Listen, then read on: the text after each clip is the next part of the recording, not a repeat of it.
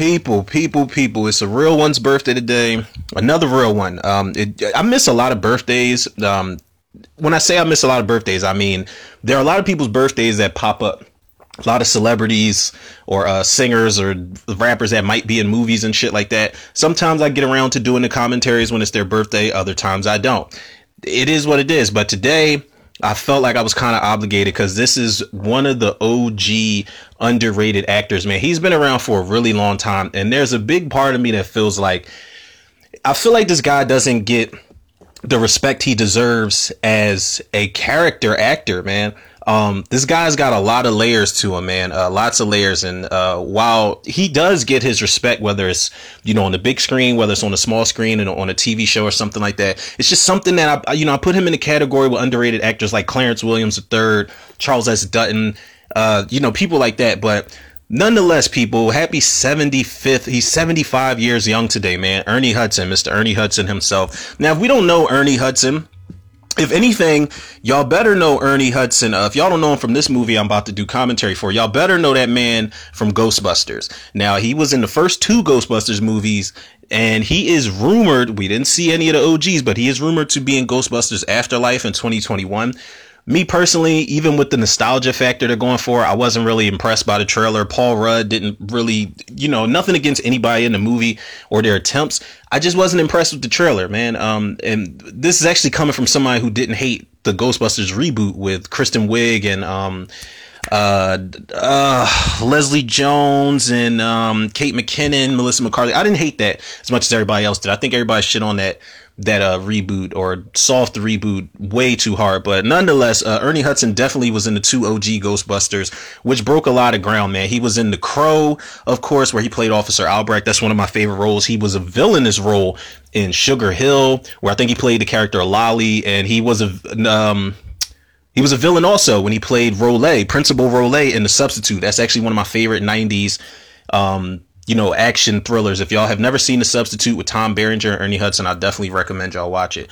But this movie, this was a little different. This is one of the reasons why I say, you know, I call him a character actor because he really put himself into this role and while he has his uh his moments of redemption and he's a very likable character, you know, he's he's very much on the spectrum in this movie and it, it, it gives him that you know that type of character actor trait, man. It lets you know that he has a lot of layers to him. And of course, I'm talking about the hand that rocks the cradle people. Now, this movie, 1992 is when this movie came out. I remember um, my mom buying a VHS. Me, my brother, and sister used to literally watch this movie like every other day. This was one of our favorite movies. If not, this was definitely one of my favorite movies growing up. It still is. And I haven't seen it in a really long time, but shout out to Epix and On Demand for putting it on here for the free ski. Now, we already know, man. Um, Peyton Flanders, you know what I'm saying? Peyton Flanders, which is not her real name. I, I can't remember her real name in the movie. I know her last name is Mott, but played by Rebecca De Mornay. She can actually be considered one of the boogie women. Uh, not necessarily, excuse me, as vicious as Mrs. Voorhees or anything like that, or Debbie Salt or Miss, aka Mrs. Loomis from Scream 2. But she's up there, man, because she was fucking psychotic. Now, part of me wanted to put this in the cuffing season edition, but then another part of me was like, nah, this doesn't really doesn't really fall into that category per se. So I'd rather keep it, you know, as a happy birthday Ernie Hudson type of commentary. But nonetheless, man, she does try her cuffing season antics with the, um, you know, Rebecca De with the husband in this movie. Now this movie, um, it completely slipped my mind that Curtis Hanson directed this, and that's the same director as Eight Mile and uh, Amanda Silver wrote the script for this, and Amanda Silver wrote the script for I think it was uh, Rise of the Planet of the Apes. She wrote the script for, so it's a good combo, man. It's a really good classic '90s, early '90s, um, you know, drama thriller type of thing. And then of course you got Annabella, uh, what is her name? Annabella Sciorra. I always say her name wrong because I, I, I get her name confused with somebody else. But we know she was the woman. I think she played Claire Bartel in here, but she was the woman Wesley was doing in Jungle Fever, if I'm not mistaken. But this cast is dope, man. You got uh, Matt McCoy, you got a young Madeline Zima, Julianne Moore's in this movie, and while Julianne Moore, I always felt bad for her because while she was she came across as a bitchy character, but her character was very useful. But by the time she became as useful as she did, it was it was a uh, you know, much, much, much too late. And, you know, I feel like I'm getting much too late into talking about this because we're already like five minutes or so into this episode. So without further ado, people, the hand that rocks the cradle. And again, another happy birthday shout out, 75th birthday to Mr. Ernie Hudson himself, who plays Solomon in the movie. Now, like I said, I am watching this on Epix. Big shout out to them because I haven't seen this movie in a really long time. But again, it's on Epix if y'all are tuning in. And if y'all are tuning in, y'all, come on, man. Y'all know y'all are the real Tudor Reviews MVP. So that being said, people, let's jump into the commentary for 1992's The Hand That Rocks the Cradle. I'll hit the play button in three, two, one. Let's get this show. I forgot what movie it was where they where the guy said, "Let's get this road on the show," huh? Where he kept saying all the jokes wrong. Hollywood pictures that uh that pyramid, not pyramid, but it's like you know, Tutankhamun. It makes me uh for the Hollywood Pictures logo, it makes me think of Deep Rising. It always does.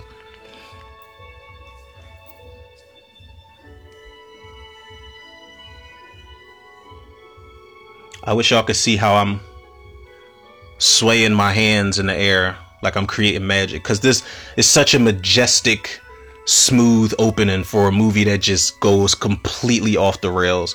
Not completely off the rails, but um it's not like fatal attraction crazy or play misty for me crazy per se at least up until the end but it never gets that wild but it has its moments where peyton Peyton starts losing her shit, man, but she's really particular and conniving about the things that she does in this movie to destroy this family.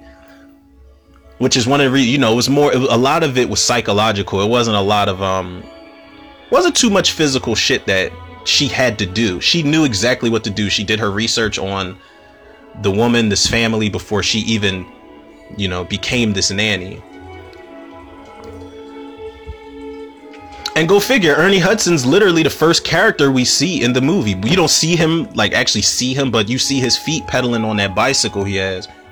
And I'm not gonna lie to y'all, man. I'm about to tell y'all something. I don't want nobody to laugh when they listen to this.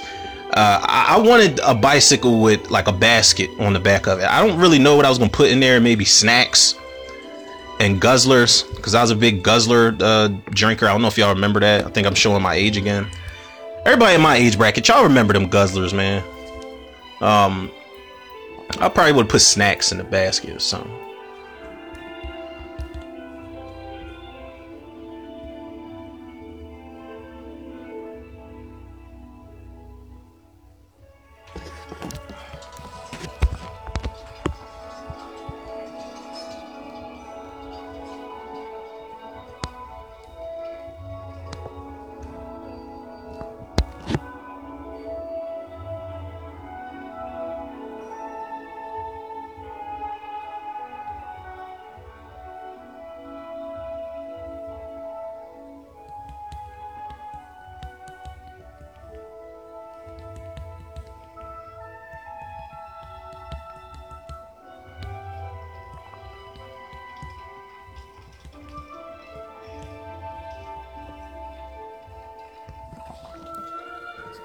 Their house, by the way, is beautiful, man. And again, because they just, you know, just the caption just popped up. It said directed by Curtis Hanson. And it's really sh- not strange, but I think that shows a lot of range as a director for him to go from, you know, something very um I don't want to call it a working class thriller per se, but to make a movie of this caliber to go and, and to go you know he's done shit in between that but to go to something like eight mile which is just gritty as hell just probably detroit in the fullest uh that is range man for sure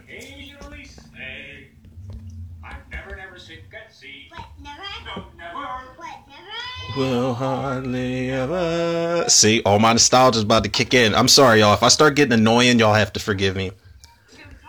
But uh matt mccoy who plays uh michael bartel he he's a great actor man. He's really good in this movie. They're all really good. I don't think there are any bad performances.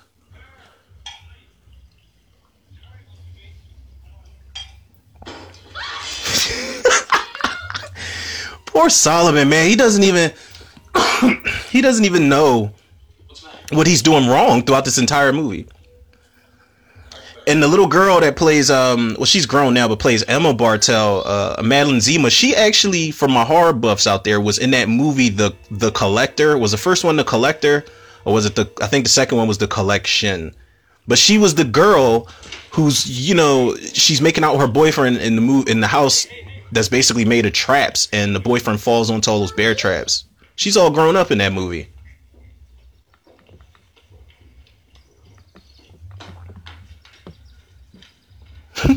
Ernie Hudson, ladies and gentlemen. Honey, this gentleman says the Better Way Society Center. Um, better, better day. Sorry, Better Day Society. Yeah. The Better Day Society Now- helps place the mentally disabled with employment. They're like, okay, what else? I live there.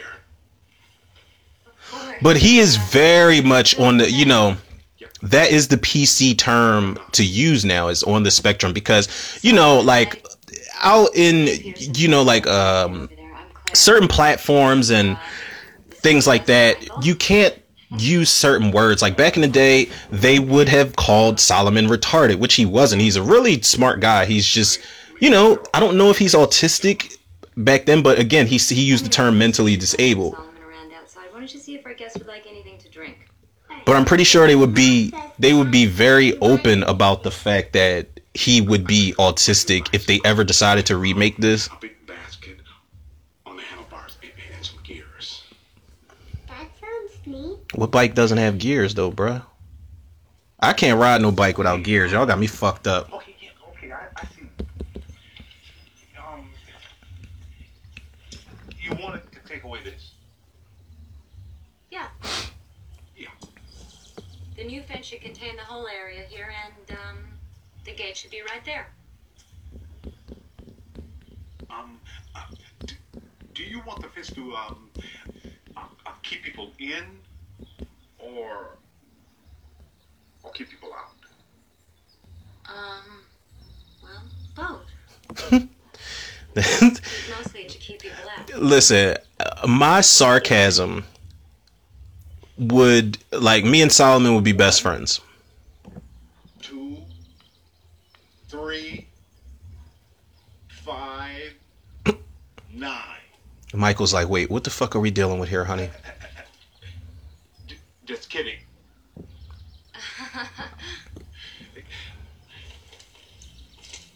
got tape measure. Ooh, don't. Alright. I just got chills from that tape measure, and not chills in a good way. Let me tell y'all a story really quick.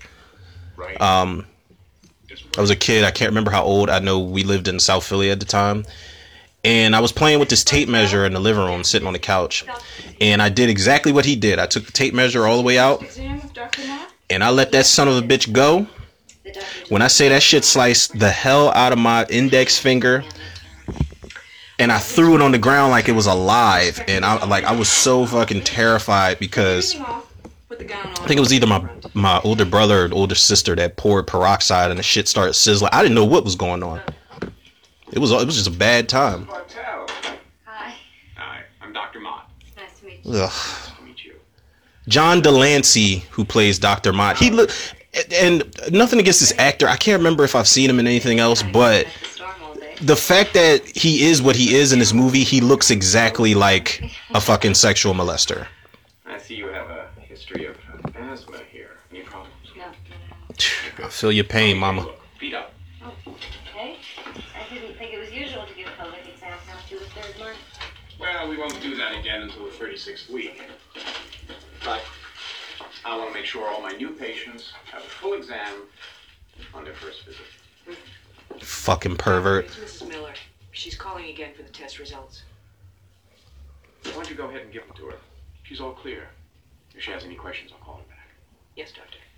Would you hold, please? I can't stand this motherfucker. Oh, Like he used to scare me as a kid just because he was a creep, man. It's like how do you you have a fine ass wife who is Rebecca De Mornay in this movie, and you're a fucking like creep ass breast molester and shit. Like, what's up with you, dog? Ladies, take heed, man. Like, if it don't feel right, like punch that doctor in the fucking mouth. Sue him in the hospital for not knowing. Actually, punch him in the mouth, and then when he falls on the ground, just rip his balls off and shove them in his mouth. I know that's a little extreme, people, but that's how all like creeps like this need to be uh disposed of, in my personal opinion. And she, look how uncomfortable she is. She's looking like, uh, are are you supposed to be enjoying this this much? You know, it's very important for you to be able to give yourself your own breast exams. Yeah, she could have done that at home herself. He put the glove on just to take it. I fucking hate this guy, man. Burn in hell, Dr. Mott. You could tell she is just not at ease at all.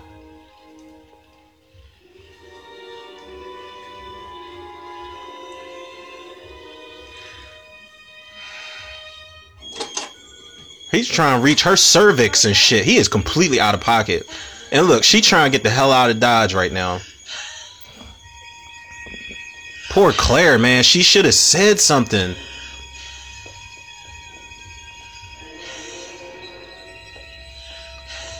Shit was so bad. She's like about to have an asthma attack. Listen, when I sit, when I tell y'all I am asthmatic, I feel her pain. That's how I was just coming from the store, yo. No bullshit. That's how I was breathing, just like her. Breathing just like the relic. Wheezing.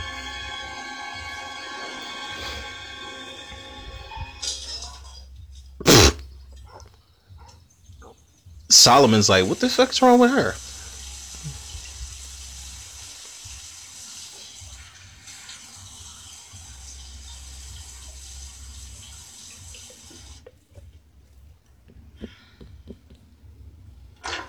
Claire? Oh my god. Honey, what's the matter?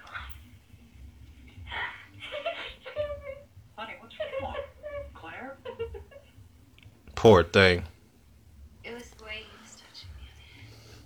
And Michael's just pacing. The next scene should have cut. It should have cut from them hugging, and he's like, "Claire, what's wrong, honey?" It should have cut to him with the burner going up to Doctor Mott's office to wreck shit. That's what it should have cut to.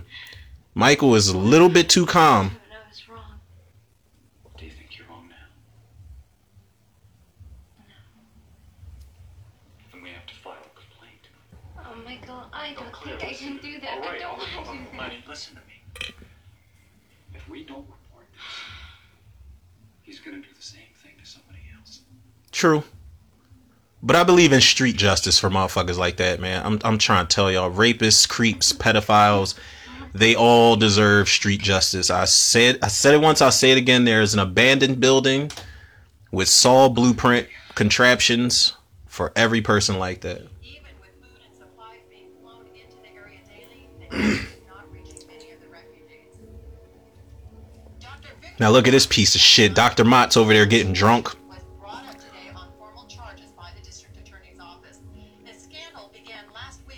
This one of the motherfucker. Yeah, you made headlines, bitch. He and he reached up in her so far. He pro- he was about to deliver her baby his damn self. accusation. Four more women have come forward alleging that they too had been sexually molested while in the doctor's care. Citing the possibility of criminal misdeeds, the state medical board turned the case over to the district attorney's office. Dr. Mott was unavailable for comment. Good riddance. Blew his own brains out. Good riddance. But you know what? It was too quick for me. Too quick. Uh, him killing himself was the easy way out. Accused gynecologist found dead in home. Now I wonder was Michael relieved? Was she relieved or Clear. However, we may be able to get the insurance company to return a small lump settlement. and ladies and gentlemen, Though your husband had sizable assets Rebecca De Mornay. frozen by the state. Listen, This is normal procedure when the estate uh, is probably going to be sued by a number of sources. Rebecca De Mornay, um, she actually hasn't aged bad at all. I actually watched, uh, I think it was sometime last month, Mother's Day. I actually watched it twice, like one time, and then I watched it probably like a couple hours or the next day after, because I forgot how much of a good job she did in that movie. Man, I've only seen it a couple times, but you know, watching it damn near back to back, Rebecca De Mornay is such an underrated actress, man. That's forever going to be a movie that sticks out. Uh, this, of course, is first Identity, where she she got killed pretty early on. She got her fucking head chopped off in Identity and put in the dryer.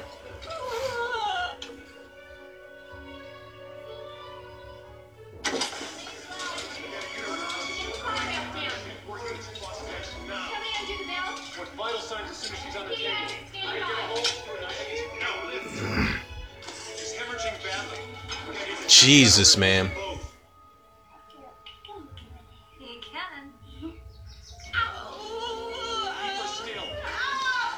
Hey, hey, hey, let me tell y'all something, man. When my daughter was born, I, like I was in the delivery room, of course, but What's birthing him? I did not look past that sheet because blood in movies is one thing, but blood in real life and uh, mm-mm, mm-mm. Damn, she just lost her baby. That is that that's a really sad scene. It's like you sympathize with Peyton uh, to a certain extent in this movie. Like the extremes she went to were a little fucking crazy, but you can understand this was a really damaged, tortured soul, damn near yo.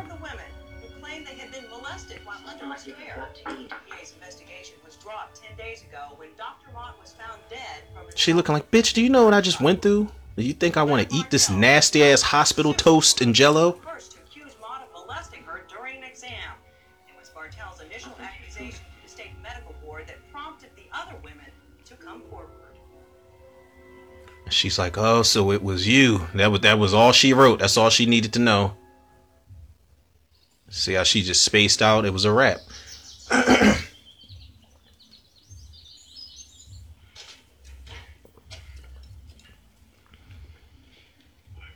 up to the back door. I'm getting close to the back door. I am now entering the back door. Yo, I'm gonna be honest with y'all, man. Solomon is one of those characters in a movie like he could be around 24 7 and he's probably a person that would just brighten up your day. You could be having the shittiest day ever.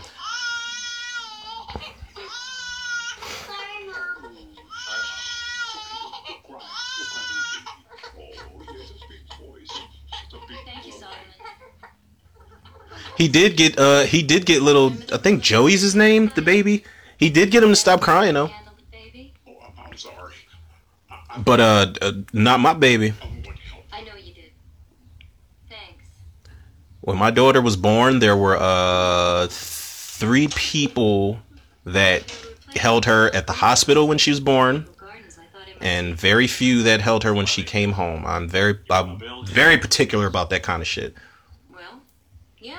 That was a fear of mine like Time's there, the hardware's there. someone- even family members trying to hold my child when she was a you know when she was a baby and somebody dropping her i'm telling you i will you burn this motherfucker down Have you given any more thought to hiring a nanny? Honestly, I wouldn't feel comfortable with having any of the girls I've interviewed take care of Joey. Claire, it's not like when we had Emma. You don't need to do everything yourself. Well, that's something he could tell her man oh. tell her to sit her ass down and relax Why not? Well, we're gonna wait- why ask why i'm gonna stop asking so many fucking questions Yeah. Yeah, well, um, there are just some things that he can't do. What's gonna happen to Solomon when Solomon finishes painting the trim? Well, when he finishes painting the trim, I guess we'll have to find something else for him to do. Okay? Okay. i love their dynamic yo the the you know emma michael and claire i love it man their family you know and you can see how tight knit they were until Peyton comes in to disrupt everything and they start to damn near become a dysfunctional family in a lot of ways, man. But I love how Claire throws that look at her husband like she was kind of nervous about what he was going to say to Emma in response to when she asked about what was going to happen with Solomon, but he he answered properly, you know what I mean?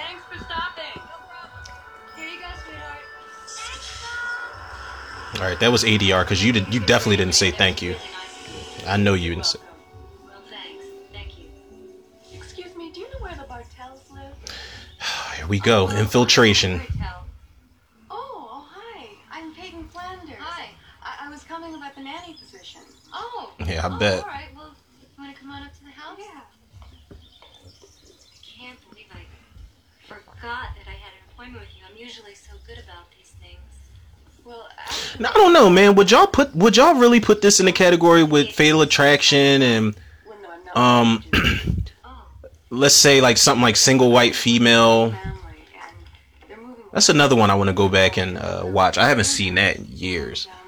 Jennifer Jason Leigh and uh, I think Bridget Fonda was in that movie. Look, and I heard that your family needed someone, so.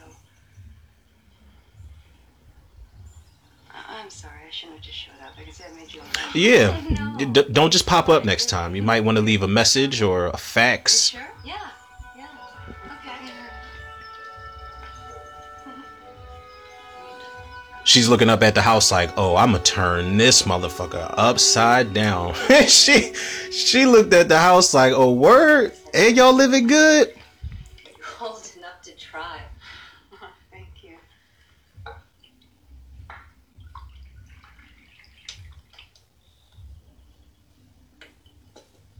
Oh, here. Don't lose this. I like that that um that her earring fell out. It's it's going to play a part in um it's going to play a part in the movie later on. Like little small nods like that that pop up in the movie later on. I can appreciate shit like that.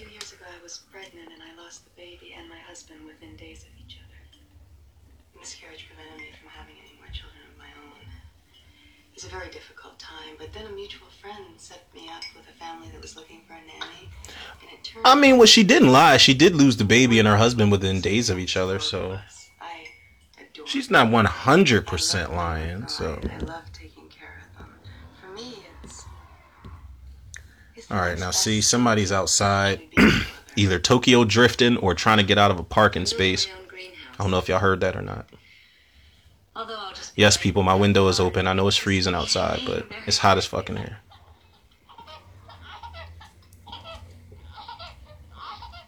It's Joe. Oh, I'd love to meet him. The nursery is right across from the master bedroom. Claire, I need to ask you something. Right back. Solomon sounded like he was singing for a second.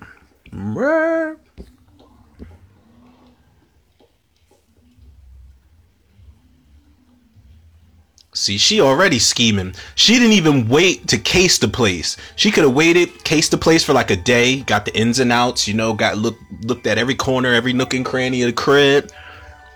Instead, she walking over to this crib.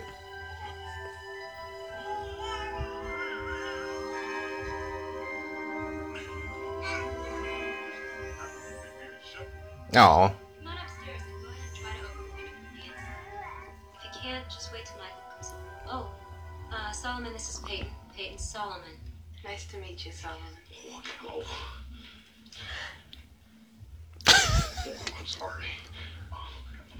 she looked at him like for real. That's how you know she was crazy. As soon as she looked up at him like that. I'm sorry. Oh, that's all right. It was an accident. Anyone can have an accident. Yeah, I would have been a little on edge when she said that. Been like, I, I would have kept it going. Like, well, what do you mean by that exactly? So I'm telling you, my sarcasm wouldn't lasted in the Bartel home. They'd have been like, "What the fuck is wrong with you, dog? You all right?"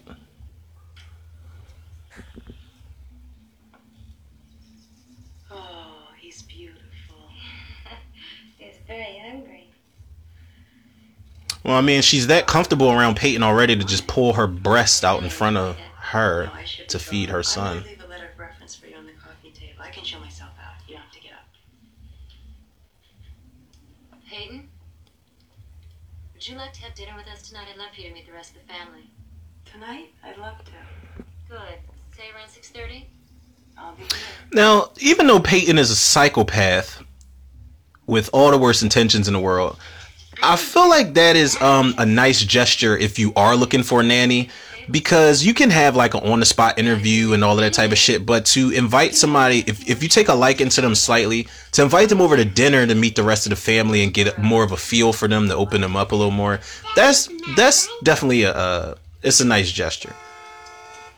Daddy! kind of car is that? That shit's dope. Here, let me help with that.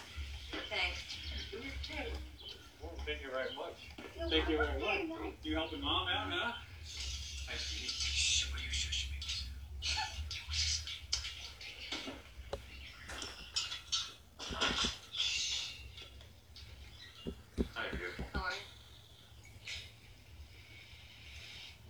They look like they're about to get it in. Peyton, who's my husband, Michael? Hi. Now, Matt McCoy, let me check real quick and see what other movies he was in. Because I know this guy has got to have a really good resume as far as film goes. Oh, shit, he was in the Police Academy movies. Yeah, that's right. Police Academy 5, Police Academy 6, he was in LA Confidential, Deep Star 6, National Security. Yo, how did I forget he was in the fucking Police Academy movies, man? I'm in charge of this job. That's crazy. And I like I remember little things from the movies here and there, but I I used to really enjoy those movies as a kid. Yeah, he's got a he's got a pretty decent resume, man. Matt McCoy, shout out, big shout out.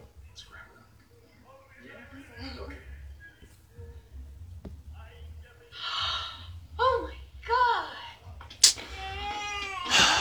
he had this in his mouth. He's about to swallow it. Mommy, Erie. You was lying, some of them. He's okay. I'm sorry, I frightened everybody.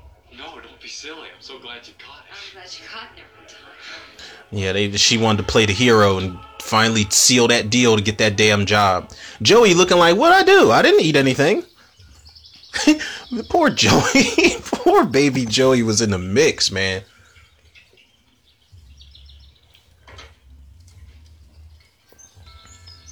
Solomon being a creep on that ladder.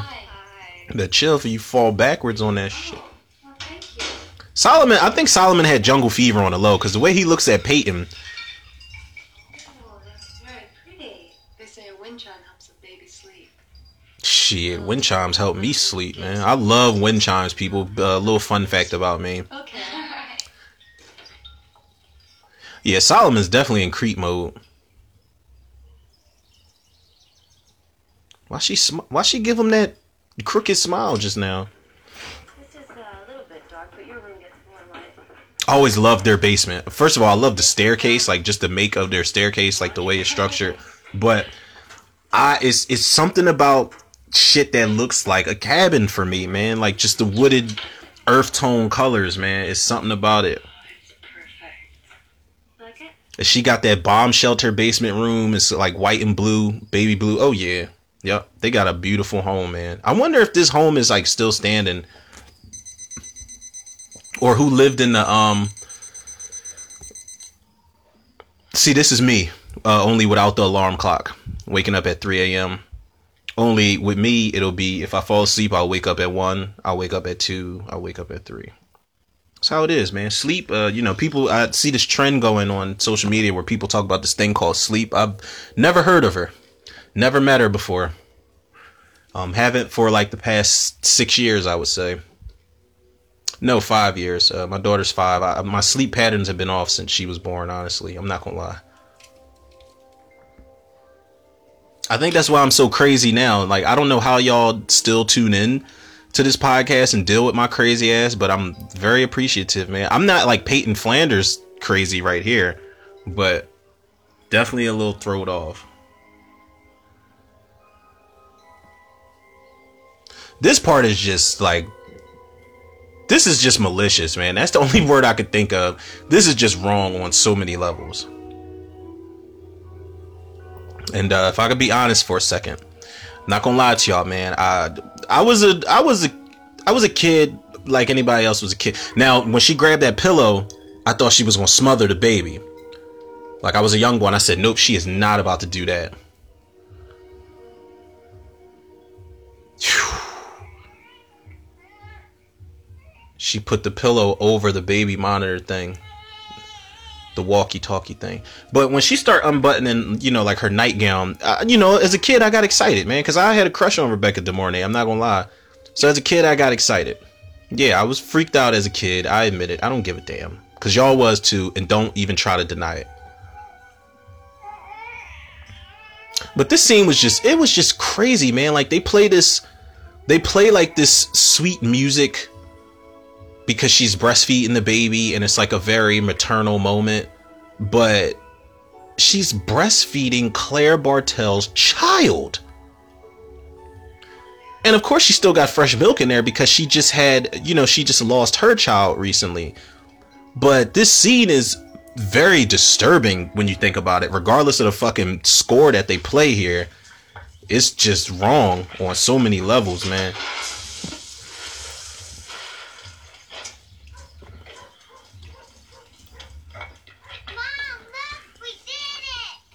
Oh boy. And if, one thing about uh, Madeline Zima, who plays Emma, she is about as sweet a child actress as um. She reminds me of Maddie uh, from Mrs. Doubtfire. I can't remember that act- actress's name, uh, but she was also Matilda. She she's about as sweet as that little girl. She always reminds me of her. Who are the Martins? Oh, they're large swallows, and this same family comes back every year to visit us. Aw, birds that come to visit. I would come back too. He said, "Who are the Martins?" I feel like that's a hard. That could be a fucking horror movie, y'all. What do y'all think? Beautiful. Call it "Who Are the Martins." You like that? I got that at an antique show. You could borrow it any time. Well, thank you. But um, back to what I was saying, really, really quick to finish up what I was saying about This must be a uh the character of Emma. This feels good. It's very easy for child actors or actresses to be annoying as fuck, but I feel like Okay. I'm pretty sure there's a lot. But for me, Danielle Harris was one of the first child actresses that I saw that wasn't annoying on screen. It didn't get on my nerves, not in one scene at all.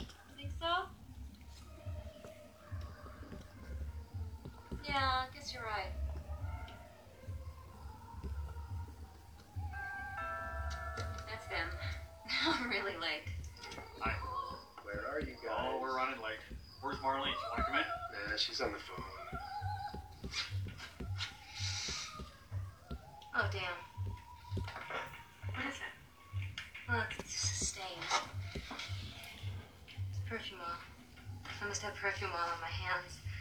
Don't move. I'll go get some club soda. That guy, uh, uh, Kevin Skousen, who plays Marty Craven. Uh, Marty, this is uh, this is Peyton. Hello, Peyton. Hello, nice to meet you. Need to get something. Marty looks like he used to date rape women in college or something. I'm sorry, I don't know. should go ahead and have kids. if Michael's looking at him like, nigga, for real. Hey, Julianne Moore, people. This place will not hold our table. Hello. Hello. What's with you? What do you mean, what's with me? Nothing's with me.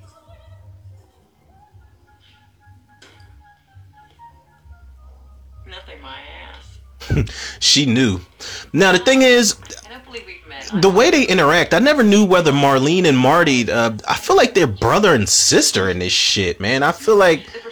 I feel like they're siblings. They don't act like they would be like husband and wife or anything. They share the same last name.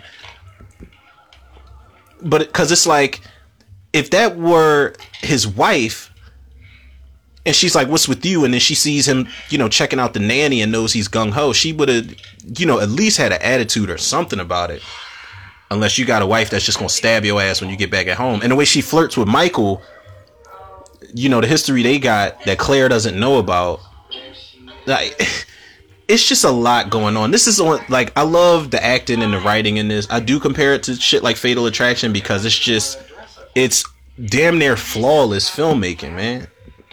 No, that's not what I meant. I just, I, boy, you look good. You lying, you expected the other dress. Don't lie, motherfucker. You getting some anyway. Y'all are married. I mean that doesn't always mean you're gonna get some, but I'm just saying.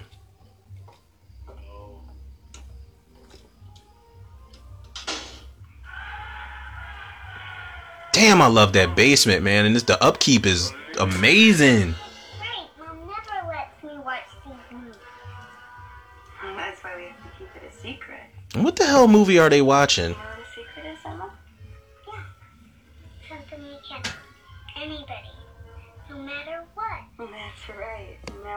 Now we have our own little secret club. That's our sign. Y'all throwing up gang signs and shit. She teaching her gang signs, and poor little Emma's only like eight years old. They've known your mom and dad a long time. Oh no, she can't be eight. She's got to be like seven. They used to be boyfriend and girlfriend when they were little. Is that right? Emma's spilling all the tea, yo.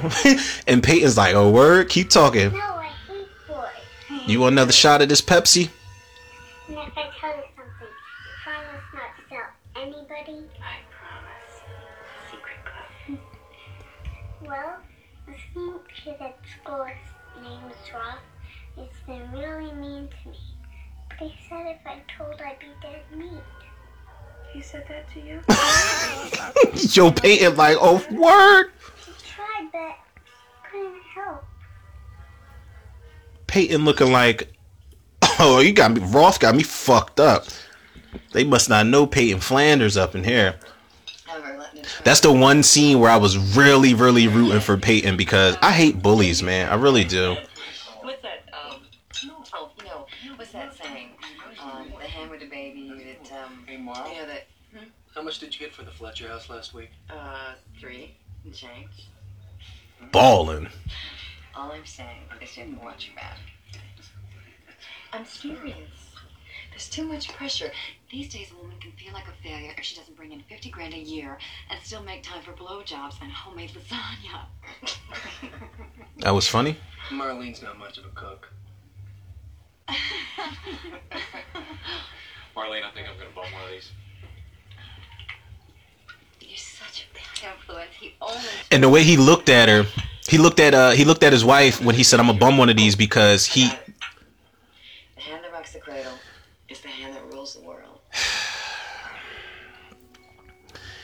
If y'all know, if y'all heard that line and, and know like I know, y'all know I looked at the invisible camera to the side of me. I hate when these fucking movies say the title in the movie, damn it. Oh God. But what I was saying was that um the way he looked at her, he was like, Marlene, I'm gonna bum one of these, and he took a cigarette, but he looked at Claire like I know you're gonna say something, but she didn't know that he was still smoking cigarettes because he lies to her about it. Boy or girl? Boy. Name's Joe. How old? That's why I said once Peyton came in and just infiltrated, everything starts to fall apart with this family, yo. Especially um, Yes, your eyes. Michael and Claire. Do you really think so? Oh, absolutely. Lady, shut up and stop gassing her. Yes, he has a sister. Her name's Emma. She looks more like her father, though. Oh, we have one more too, don't we, sweetheart? You know, I wish that lady showed up again in the movie.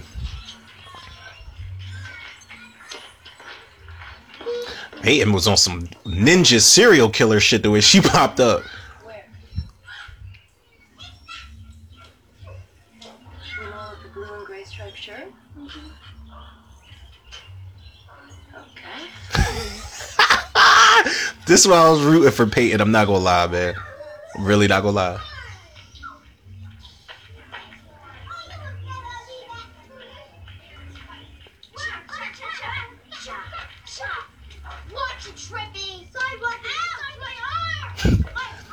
Swung his little punk ass around. message for you, Rod.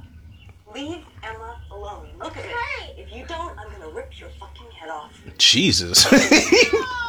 Damn. Man, let it go! Ooh, that that made me like every time I see it, because the way she twisted his arm, it's like, ooh, you all right, Peyton? That's what he get though. I bet you he grew up to go through a lot of therapy. He's still he's still he's probably like forty something years old right now, still telling his therapist like, I remember it like it was yesterday. That woman with the sweater wrapped around her shoulders came and twisted my arm. Little punk ass bully. I can't stand bullies, man. Damn. Aw. Joe don't even want her breast milk no more. Claire, I thought maybe you could use a cup of coffee. Oh, thanks. How'd they get the baby to like act so well? Yeah? Or did he just not like uh the actress's tit? No, no, I haven't. Why? Something wrong? I don't I, I don't know, man. I'm assuming people. Like I'm not being a creep here. I'm real tired. Michael was up all night finishing his EPA proposal, and I got up at 4:30 to help him type it. I hope it works out. Good Morning, everybody. Good morning. Good morning. See you tonight. You're not gonna have any pancakes? No, I've got to go to Federal Express before I go to the lab. Well, why don't you let me take it? The last thing I need to worry about today. Sure you have the time? My proposal has to go out today. Okay. Thanks. I love you. Bye bye. Bye, Michael. She better say I love you back. What's wrong with her? Ladies, y'all y'all better cut that cool shit out, man. If we tell y'all we love y'all, y'all better say it back. How long have you been volunteering here? Oh, gee, about seven years. This greenhouse is beautiful, but um, I, I don't really with the way that it plays out, and anybody that sees into this movie, y'all know exactly what I'm talking about. The scene with Julianne Moore. Um, the the the glass scares me, but I know it being a greenhouse, most of the time it should be glass windows and doors and stuff like that. But um, it's beautiful, man. It's it's like a whole nother world up in there. It's like it's like Fern Gully for adults. Is your greenhouse gonna be something like this one? Oh, well, hopefully. Like I would love to have a like once I get some land, like I would love to have a greenhouse, man. Like no lie, I, like and just walk around like how she's doing with a hose and just water everything once or twice a day or so. I know the upkeep is probably crazy. You got to literally tend to all those plants. They are literally living things.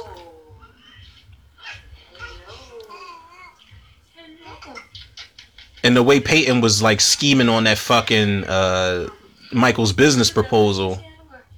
Oh no, no, I don't. No. My husband was my only family. He's the only one who ever really understood me.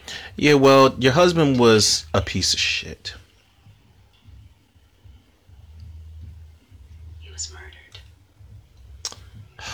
By himself.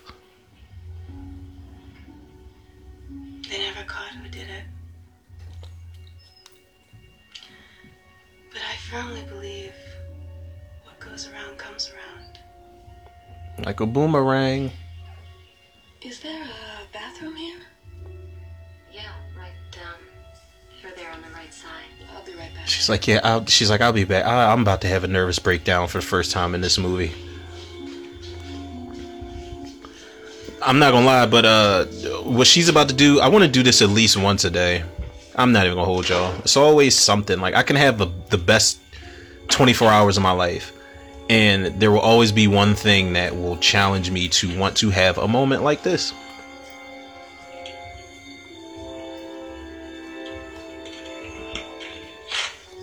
Not even just the rip. I mean, yeah, I want to rip up some shit sometimes. Like I rip up like outlines for podcasts or story ideas and shit. But the way she about to spaz out now, I want to do this at least once a day. No lie.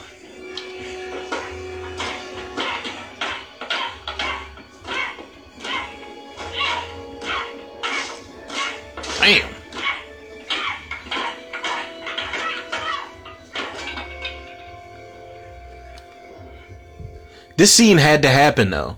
She had to have that scene where she completely lost her shit. It had to happen. I feel like every movie with um uh, a, a crazy female involved, you have to have that moment where, like, you know, I recently did, if y'all want to check it out, commentary for thin line between love and hate, and there's the scene where Brandi is um bashing her arm in the door and hitting herself in the face, trying to bruise herself up to make it seem like Darnell beat her up. But there's always that, or no, her scene rather would be the scene where she stabbed the the knife into the cake.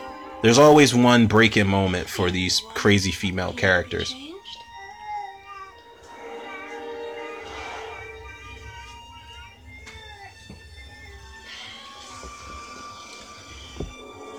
She go with that relic breathing again. I should say I should just call it relic wheezing.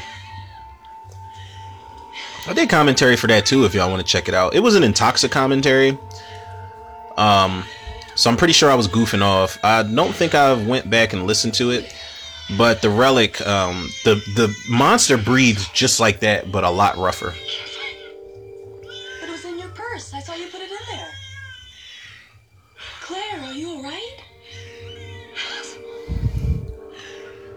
She's like, I know you can't understand what the fuck I'm saying. I don't even know. Damn. I almost made myself start wheezing just by trying to sound like her. Let me chill out.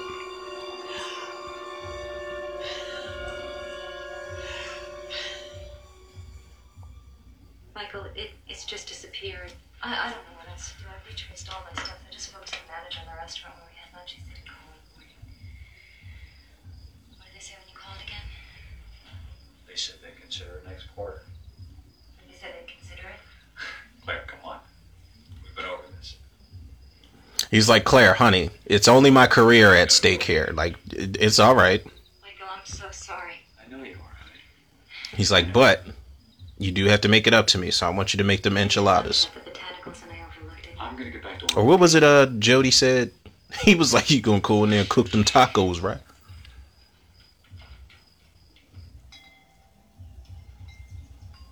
I mean, at least she was apologetic about it, though. So I, you know, I give her that as a wife.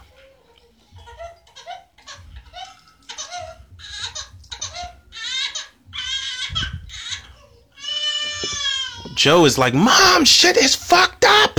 Michael, I'm worried about He he knows shit's fucked up in that house. Well, it's his eating habits. He's just not nursing the way he used to.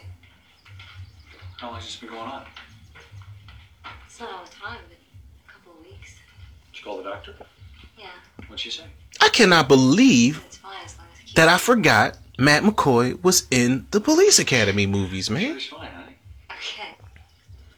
I think I'm gonna go back and uh, revisit those movies. That'll be like a some type of comedy commentary thing I do. She's our nanny, Gilbert. Uh-huh. Okay. You should let me in on where you do your hiring. You should let me in on where you get them specs, bro, because you could fry ants on a hot summer day with them Jones. I'm sorry to bother you here at the office like this, but I just wanted to talk to you in private. Everything all right? Oh yeah, everything's okay. I just had an idea. You know, it's it's Claire's birthday coming up, and I thought maybe it would be nice to throw her a surprise party. She's been feeling kind of low lately, especially with this whole thing with your proposal. That's a good idea. Yeah. Yeah. Oh. Well, do you think uh, do you think Marlene would want to help out? Help out? You kidding me? She'll she'll take over. well, then maybe it's best not to tell her it was my idea. Why not? I wouldn't want her to think I was competitive, you know, about Claire's friendship. I think you understand Marlene pretty well already.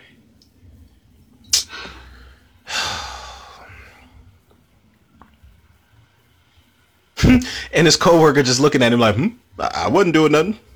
Just looking at you flirting, married man. Good. Yeah, I'm I'm real glad you came by. I'm not going to say Michael led her on. Maybe he was just gullible in the moments. But you know what? I'm not even going to say but because there is one scene where he does let Peyton ass know. He lets her, you know, he's looking at her ass while she's walking off, of course, but he lets her know, like, there's only one woman for me. And she's like, that's all you need. And she brings it up um later on in the movie before the you know before the the, the final battle quote unquote and he says i meant claire my wife that's the only woman for me and it's like right on bruh and of course here solomon sees peyton with her tits out drop the paint can and everything solomon got caught creeping creeping on the down low. oh man.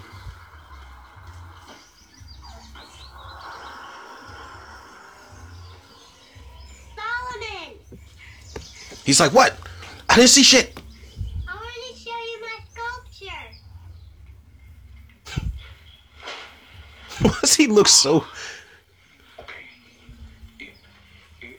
Is that the head or, or, or is that the foot? No, that's part of the fur. You know, I just realized that that is paper mache. We used to do that shit in uh, elementary school all the time. It was a very messy job, I knew you'd see it. But um, you know, I, I never understood paper mache. It's like, the fuck we supposed to do with this, man? It's very frail. It's going to peel all over the place. It's going to make a mess that you're going to have to sweep or wipe up. I'm, I get it. Arts and crafts, though. I get it. I would never tell my daughter not to make paper mache.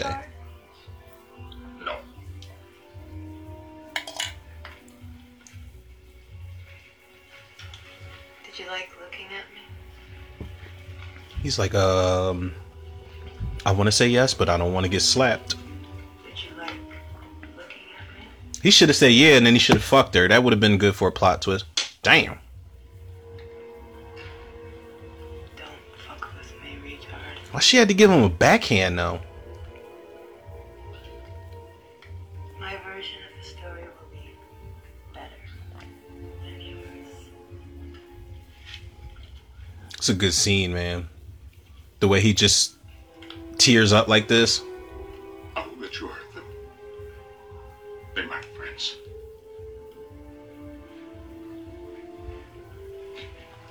I won't you hurt them. As sad as it is, I love that scene because he he meant what he said, man. Regardless of what happens before the final act, he says, you know, I won't I won't let you hurt them. You know what I'm saying?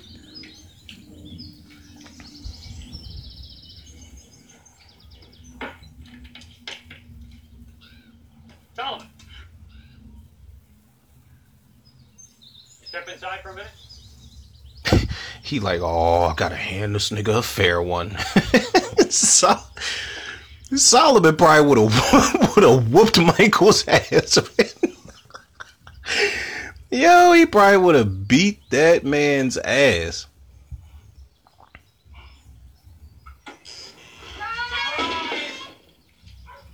Oh, and they got him a bicycle, man. What a what a family, man. I was in charge of picking it out. You're my friends. Look how fucking heavy he is.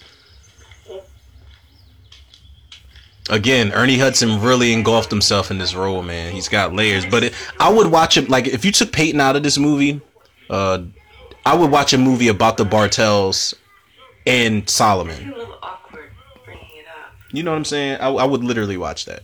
I've been noticing some behavior that I, I feel might be inappropriate. Oh God. Something about the way he touches her. You lying some of them. Sure, you must have misunderstood. Yeah, Claire knew right away. You're right. Solomon would never do anything like that.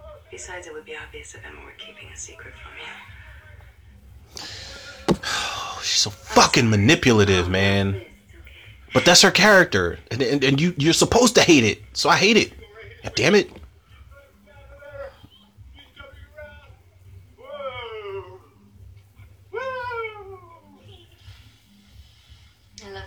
Much, sweetheart. And do you know that if anything happened, good or bad, you can tell me and I would love you just as much. Do you know that? Yes. What type of fucking doll is that Emma has next to her? That doll has no nose. Secrets between I feel like she made that like it's a voodoo doll or something.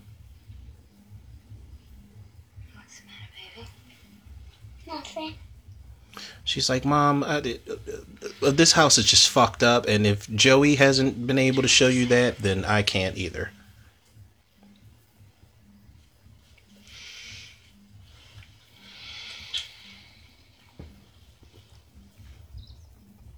Um, for all my parents out there listening to this, how often do kids go to sleep that easily? That's complete bullshit. They do not just close their eyes that easily. Because let me tell y'all something. Let me let me not even get into it. it. It just doesn't happen like that. I get it. It's acting. It's a movie. And this lets the air in so it doesn't get too hot in the greenhouse. Uh, Yo, meticulous is the word that Peyton is. She is very meticulous in how she goes about doing things. Look at how she stares at the mechanism. You know the way the the the greenhouse, the, the roof, the windows at the roof lift up. she's paying attention to everything so that she knows how to work everything. Like she's been doing that since she came into that crib. So maybe I was wrong. Maybe she didn't have to go in there and spend a day or two casing the crib. Maybe she's just that insane that right away, you know what I'm saying? She, oh man, terrible, terrible scene. This was so hurtful to see. Peyton, you know, planted Emma's drawers in Solomon's basket on his bike. It was such a hard scene to watch, man.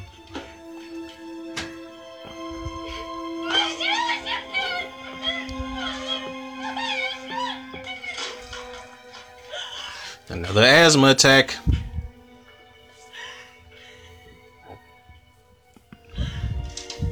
Claire could never be like a final girl in um, you know, like Alien or Halloween, because it's like as soon as the jump scare happens, she's just gonna be like you know, like she the killer or alien or monster, whatever it is going after, zombies, whatever the hell it is, ain't gonna be ain't gonna have to do no work. she just gonna drop dead from not being able to breathe.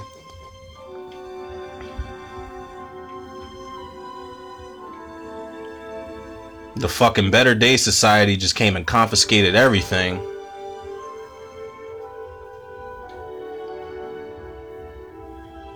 They could at least talk to Solomon and Emma, like to see what, like, I, like I get it. Trust me, nobody wants to play around and take that chance with their child. Believe me, as as a parent, I understand. Um, but there are certain conversations that maybe should have been had this scene always made me sad as a kid because Emma's sad that Solomon's gone. Solomon's sad that he has to leave and he knows he didn't do anything. The mom is sad because Emma doesn't want anything to do with her and she just wants to go over to Peyton while Peyton's holding Joe. The family is literally in shambles at this point. If they weren't in shambles before, then right now all the shit's going to hell.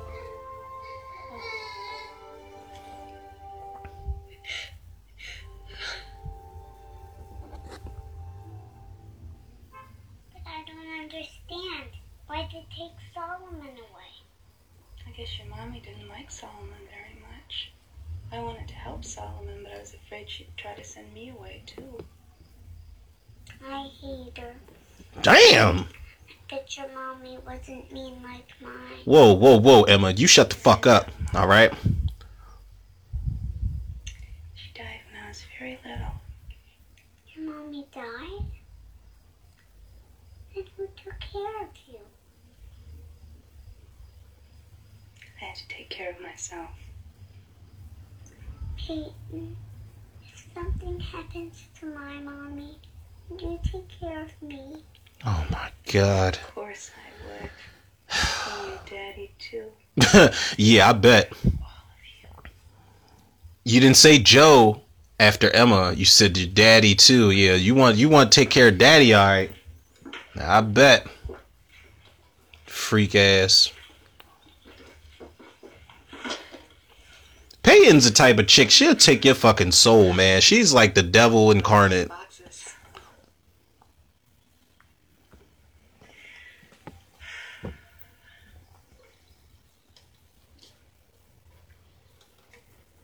Emma's gonna be okay, Claire.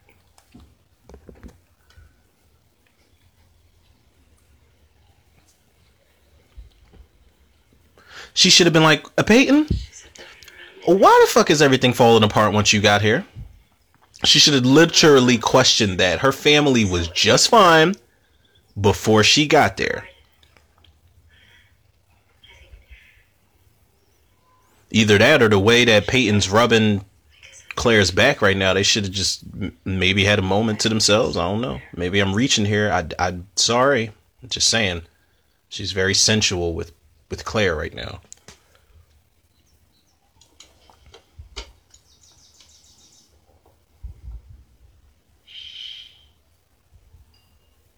Marlene wants to get together sometime tonight to make out a guest list. But I'm not sure this party's such a good idea now. What do you think? Oh, I think we should go ahead with it, Michael. Everyone could use some cheering up around here, don't you think? Especially Claire. You know she's been blaming herself. Yeah. I think you're right. Guess I just needed to hear it. And it's uh, low key It's certain things that he confides in in Peyton for that he doesn't confide in his wife for. And again, you can clearly see this family just all over the place at this point. And let me ask this question real quick. Uh, has Julianne Moore ever changed her hair color? She's always been a redhead in movies, right? Like I think she has. Because I automatically think of Hannibal, where she played Clarice Starling. I always think of, um, I mean, her hair, she looks like a redhead, at least in that light. But um, I, I think of Hannibal, of course, and I think of The Lost World. What was it? What's the movie? The movie? The movie? The hell am I talking about? What was the movie uh, she was in with? Um, was it? Is that actor's name Hugh Grant? Was it nine and a half weeks? Or nine months, whatever that shit was called, where she was giving birth and she's like, she's like enema, and she's like epidural, epidural, whatever that movie is. Julianne Moore's in where she's going crazy while she's giving birth. I can't remember the name of it. Charming. Um, well, I gotta go. I thought, right. Thanks for lunch. Okay. She also was in this movie I never really got into, but always wanted to. It was called The Forgotten. I want to say I'm pretty sure that was her. Marlene, Peyton's making one of her famous chocolate souffles. Why don't you and Marty stop by for dessert later? Oh, sorry, I can't make it. I'm showing the Fletcher house tonight. Didn't you sell the Fletcher house? Actually, I did, but the, the financing fell through. I had to start all over. Bye. I'll call you. Okay. Yeah, Marlene knew what the fuck she was doing. Like I said earlier, she really came off as a bitchy, uh, almost sarcastic character, but Marlene knew exactly what she was doing. And just when you start to like her character, you know, things happen. Guess you and Michael keep those old fires burning all the time, huh? We certainly have enjoyed each other. When we first moved into this house, we um we christened every room. I know that's right. You got to christen every room.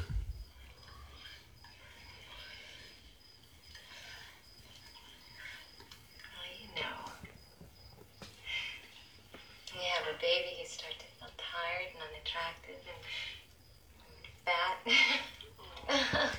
Oh, I'm sure Michael's is a ladies, don't ever feel like that. A man never loses it for his first. If you have a baby or get married and all of that, don't feel unattractive, don't feel fat, don't feel insecure, don't feel inadequate, none of that. Feel like you are the shit. Like y'all give life, man. Like seriously. Y'all are the shit. Oh. yeah, how did you know that? Wild guess. Wild guess. She's like, You know, did Emma tell you that, Peyton? Michael's not here. He's gonna miss it. And What's he doing? Claire should have went. it's it's a lot of shit going on. Peyton's a, just instigating shit. She's like, "What's Michael doing so late?" It's like, why the fuck is that any of your business? That he's at a bar with Marlene in the next scene. Oh, right. He was supposed to be working at the lab. She calls the lab and, you know, I guess he wasn't there or whatever, but he got up with Marlene to make a guest list for Claire's party. Can't find my letter.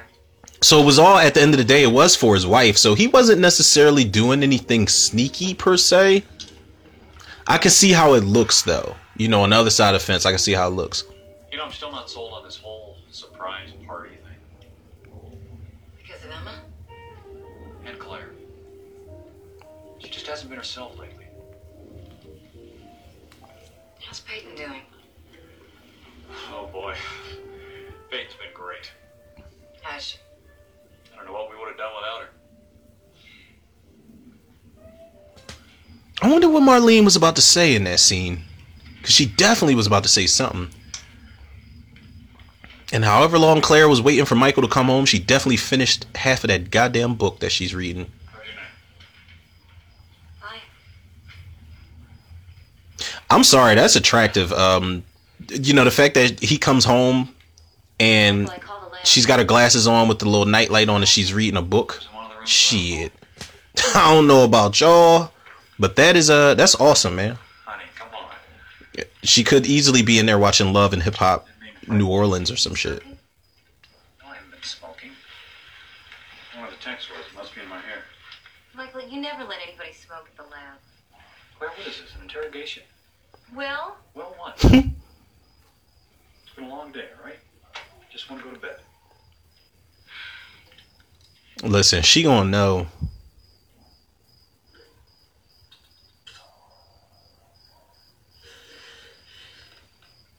That's like if I kiss my lady and and you know like she's like "Eh, like were you drinking and it's like I say no.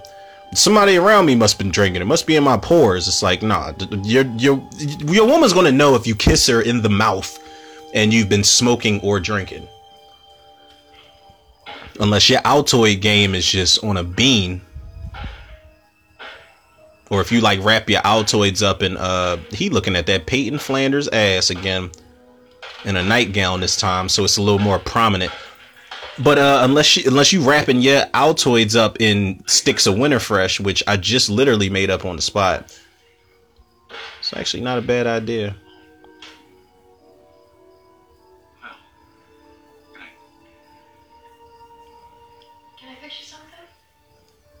What? No, thanks. I. He's like he's like, well, I would like a thigh and a breast, but uh KFC is actually closed right now. It's fucking three in the morning. Like, Michael better chill, man. He better relax. He should have he should have went in bed and made love to his wife right then and there. And see, he came into bed and she cuddled right up on him. And he just had that sigh of relief. He's like, oh, thank God. The uh, Better Way Society has put Solomon back to work. Better day. Sorry. That's right, Emma. Correct him. Your mom and I just want you to let us know if you you see him around, around school or at the house or something like that. sweetheart, you don't have to be afraid. It's like, let us know and we'll shoot the fuck out of Solomon.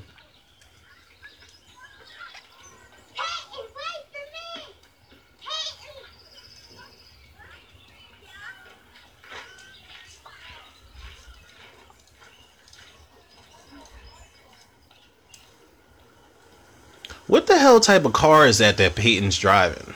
Oh, not Peyton, uh, Claire. Goddamn.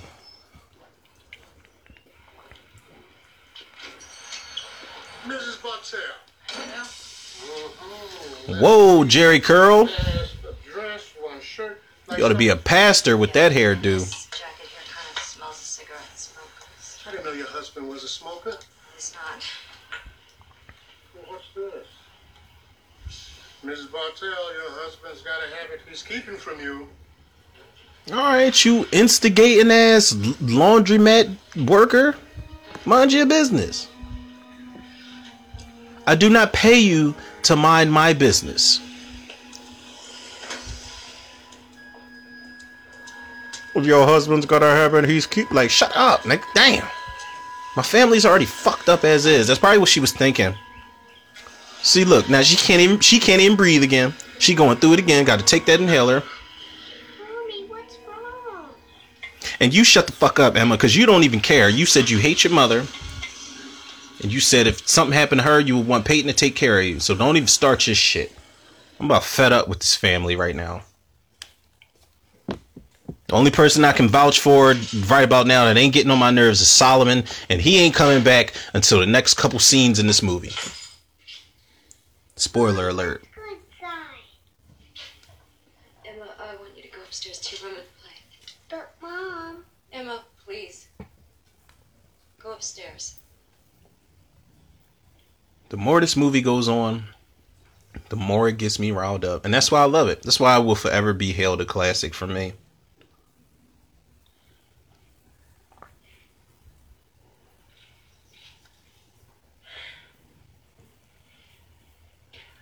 Claire? Honey, what's the matter? How could you do this? What are you talking about? You've been lying to me? Honey, just calm down. Don't tell me to calm down, you son of a bitch! Damn. If your lady call you a son of a bitch, it's like, I understand you've been fucking Marlene! All right, Claire, that's enough. there are people in there. and I've just ruined your surprise birthday party. And we've done it as a team. Damn. As soon as Claire looked in the room and saw everybody, they should have played that uh, Price is Right. Boop, boop, boop, boop. Mm. How embarrassing. and Michael's just staring out the window, hands on his hip. He's just like, man, I done planned this motherfucking party for like two weeks.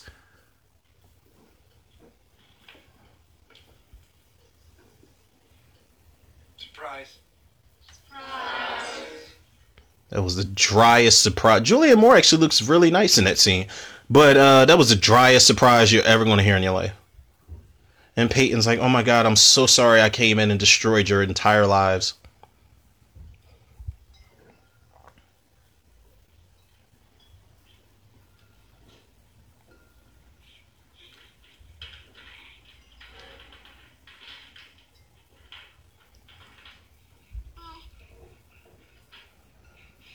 He's like, "Hey, Pop, you you about the only motherfucker I trust right about now. You and Solomon."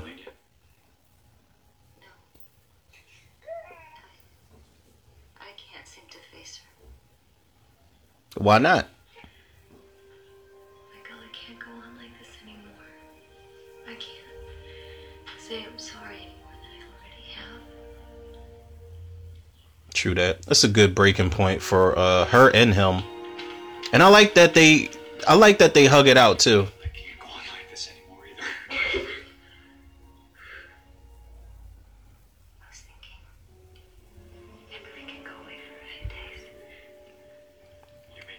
Peyton and the kids, or just us? No, I was thinking, I was thinking just the family without Peyton. No, that's right. Now she's having that epiphany. I like this scene.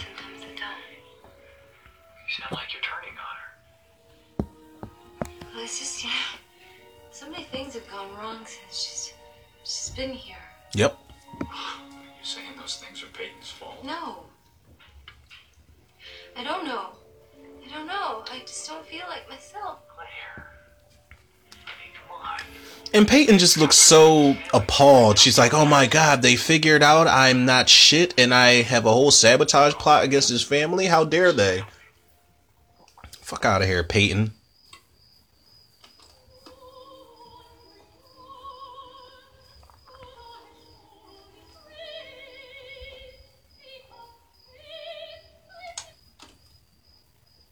I think I might set that opera song to my notifications ringtone.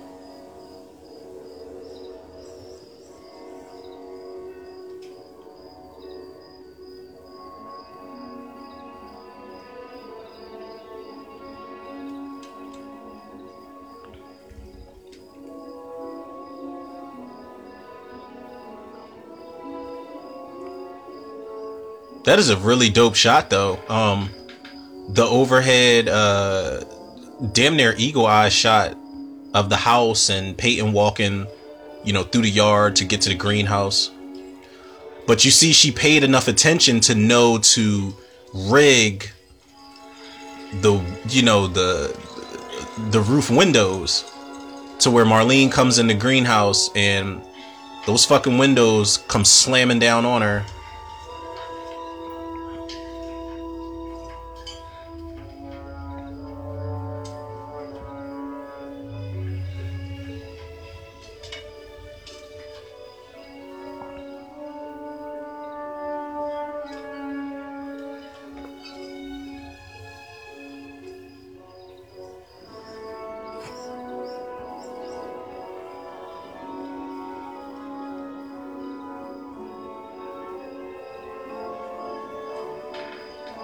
Now, where's she study at the School of Mindhunters or some shit? Like, do y'all remember the movie Mindhunters? I'm actually going to do a review for it soon enough because I took notes. But do y'all remember the movie Mindhunters where they were setting up these traps to kill the FBI agents on that island? You had LL Cool J, Christian Slater, um, Jonny Lee Miller. You had a couple. Uh, it was a really good cast, but there were traps, you know, and Christian Slater touched something. I think he turned the radio off and a bunch of dominoes fell and dominoes fell and hit a ball and the ball fell and hit something. And then, you know, it's that old school type of shit where one thing triggers something. It's like the final destination effect pretty much. I couldn't think of the other, you know, the the more notable effect prior to Final Destination, but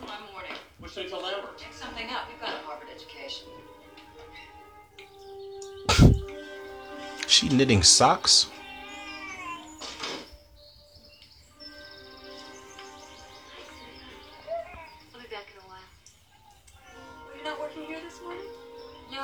Like, "No, I'm minding my motherfucking business, Peyton, home wrecker."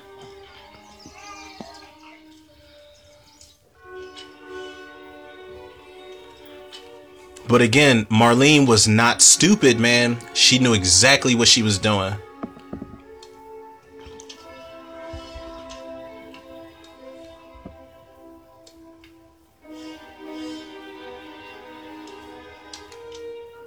Here we go.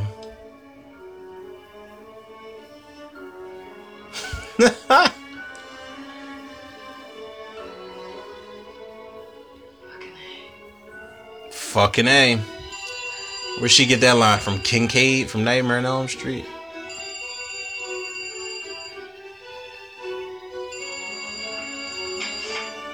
Hello? Let me speak to Claire. May I ask who's calling? Damn, say hello. Marlene Craven. Want me to spell it? Shit.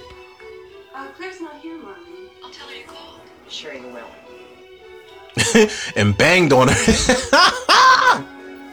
What is this, a parade? Let's go!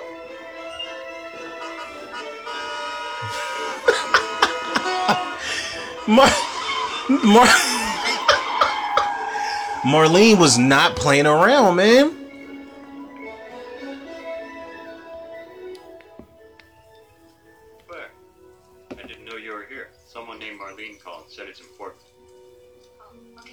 She's like, thanks. Uh, get a haircut. That ponytail is not getting it, bruh.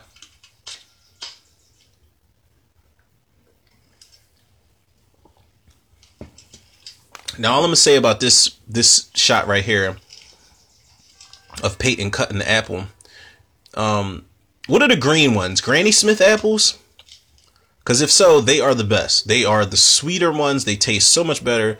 The red ones are cool, but there is nothing like a green apple. Trying to tell y'all.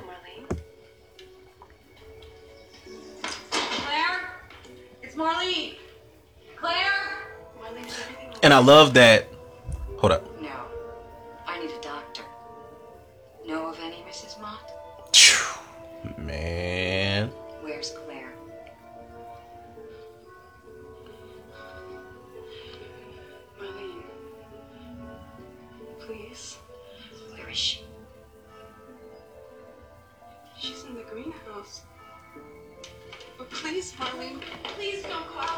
Pump faked her real quick just to get her to do what she wanted.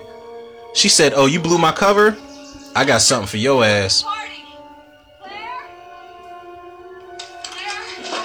Oh no, Marlene. Damn. Ooh. Oh, final destination.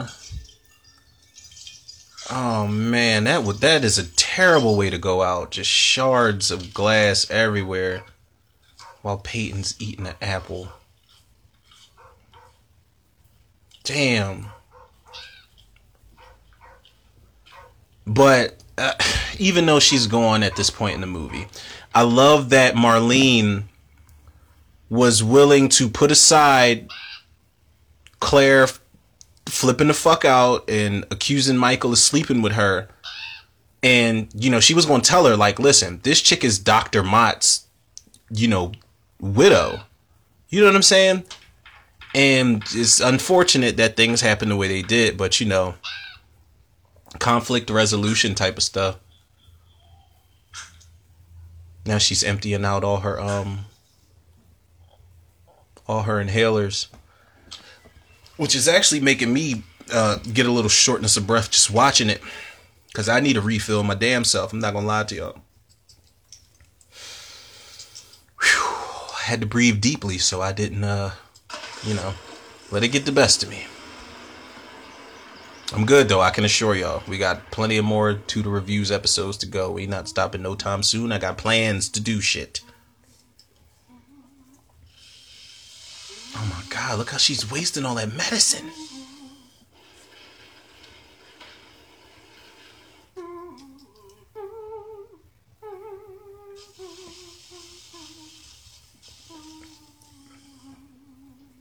Peyton's a fucking nutcase, man. All she needed was some new dick. I'm not gonna say that's all she needed, but it's like imagine if Peyton would have like if she would have ran into some guy like right now while she's walking Joe in the stroller, um, imagine she would have just ran into a guy. I mean, before she started having people get killed from the the greenhouse and stuff like that, but.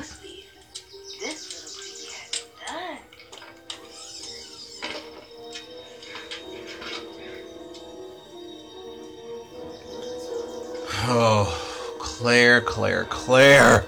Can't get a break, man.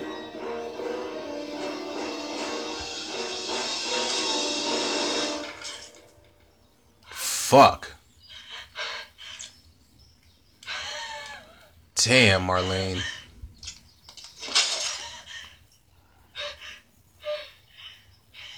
Shit.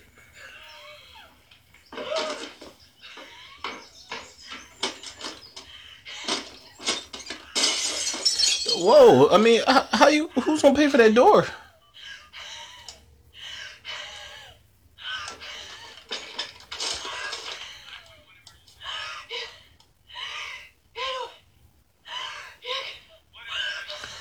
Yo, listen, man.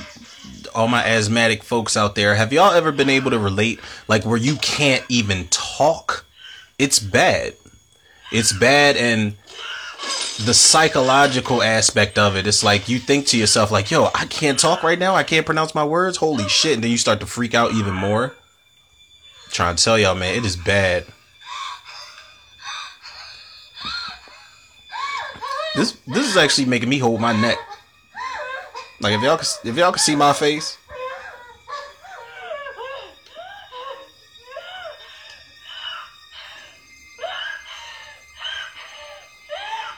Come on, baby girl. Be strong.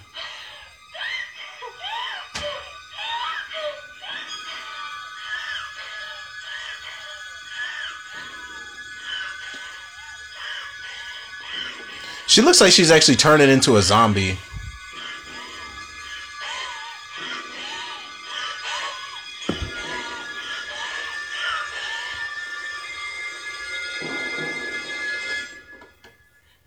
Jesus, man.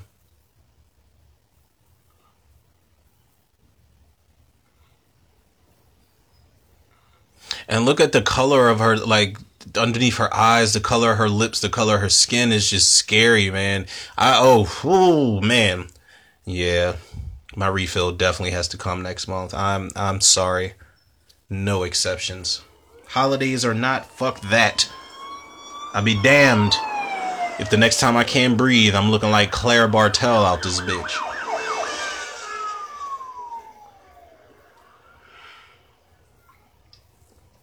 And Peyton's pissed. She's like, she's like, I know they're going to the house.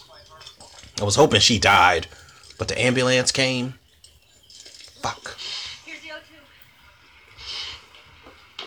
This isn't gonna work. Forget the oxygen for now. Give me my laryngoscope and remember five line right away.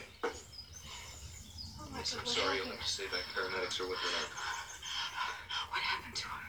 Everything's gonna be fine. I'm assuming she's a friend of yours. It's gonna be okay. She, she has trouble breathing. She has asthma.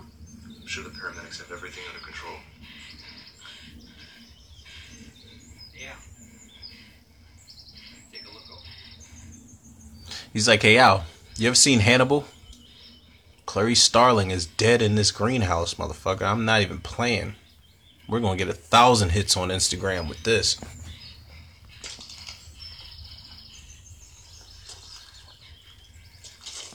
It's okay, Joe. It's okay. You know, I would have actually bought a sequel that was actually called instead of the Jet Li DMX movie from the Cradle from or uh, called Cradle to the Grave. Instead of the hand that rocks the cradle, call it Cradle to the Grave and forget the Jet Li DMX John existed. And have Joe all grown up. But then it's like, nah, you couldn't do that because, like, what the fuck would he do? Peyton's dead. Dr. Mott's dead. He couldn't exact revenge or nothing. So, not, and that's no diss to Cradle to the Grave. I actually, um, I love the cast. That director, I can never pronounce his name. He's the guy that did Romeo Must Die, Doom, Exit Wounds. His execution is very strange, but um, his his casting is dope. His ambition is dope, and Solomon's out there looking. You know, he got the hoodie on, the bike. He looked like one of the Judas Breed cockroaches from Mimic in that fucking alleyway.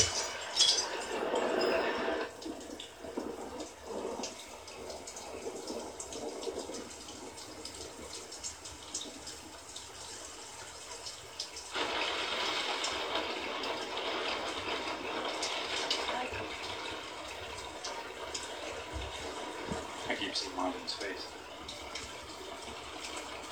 I can't believe she's gone.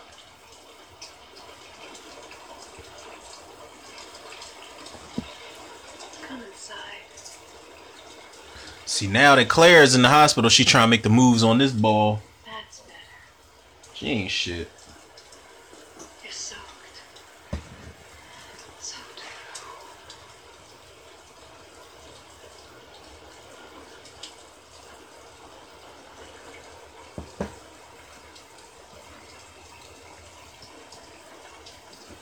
Wait.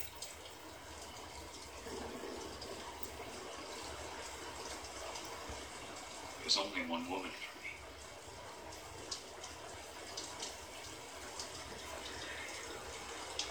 That's all you need. She's in heat. Damn. Yeah, she just came in that wet nightgown. Like literally just came. Um Shit.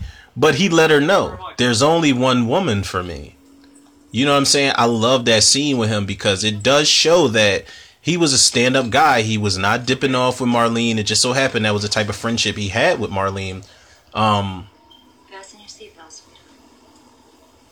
you know what I'm saying? And wait, how did you gotta love that Emma didn't snitch that Solomon was riding behind them. But how did they not look in any of the rear view mirrors and see that Solomon Solomon was riding that bike following them? I got you.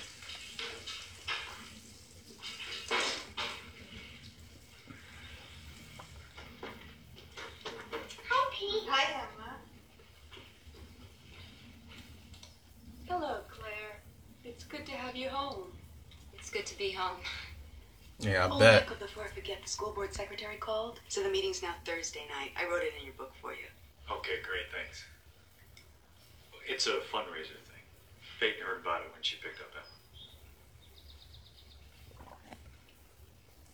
Oh, you said I could borrow it. Is it all right? Mm-mm. Oh. Yeah. Claire was such a pushover until she want to make sure I don't burn dinner. It's great to have you back. Clara was a pushover until she had her moment of clarity. It's like you come home and Peyton's wearing your shit, cooking din din, Like it? Peyton did it. decorating Joe's room. You know what I mean? Could have asked me first. Well, we thought it would be a surprise. We thought you might like it. Oh, Michael, you're fucking gullible and a pushover as well. That's why y'all belong together. Put your things away.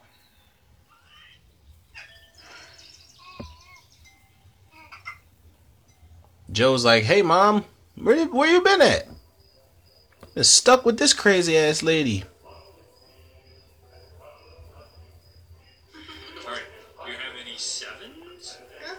This shit, man. They're playing Go Fish in the living room. Michael, Emma, and Peyton and Claire comes down the steps and she she doesn't even want to interrupt family time basically. Fucking crazy, man.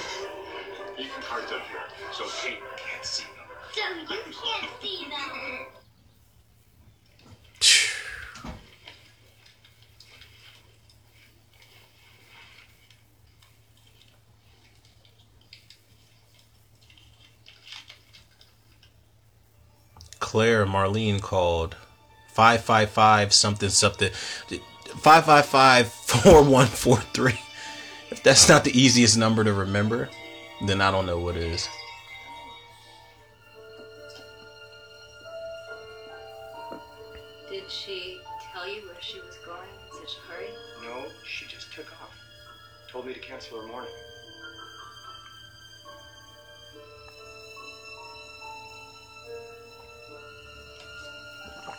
Oh, she's got a picture at her. al- So that was her husband. Marlene's husband uh, was the guy, Marty. I had just given her these listings notices she had asked for. She looked at them. A minute later, she hurried out of here. It's very strange. She was closer to Michael than she was to Marty, her own husband. It's very strange.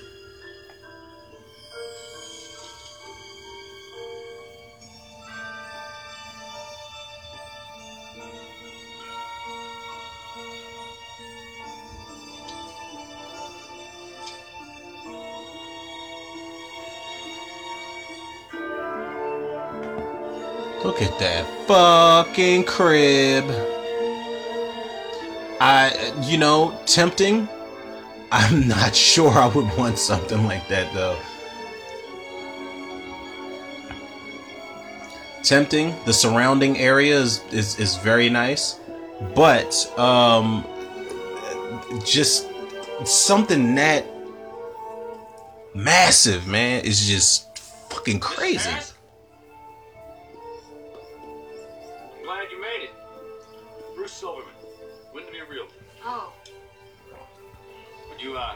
A look inside? yeah.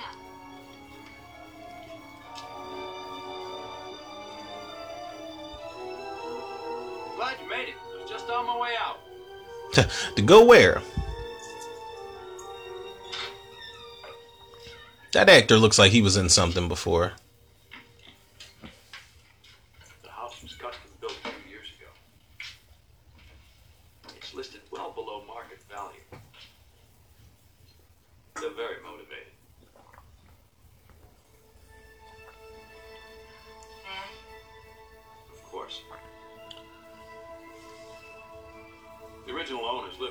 short time. Shit, I'd have set up shop in that joint. Not so many glass tables though. Um, everything looks very, while it looks very sterile, in there it looks very frail. Like I wouldn't want so many glass objects and shit that's easily broken. It's a strange looking toy. It's not a toy, bruh.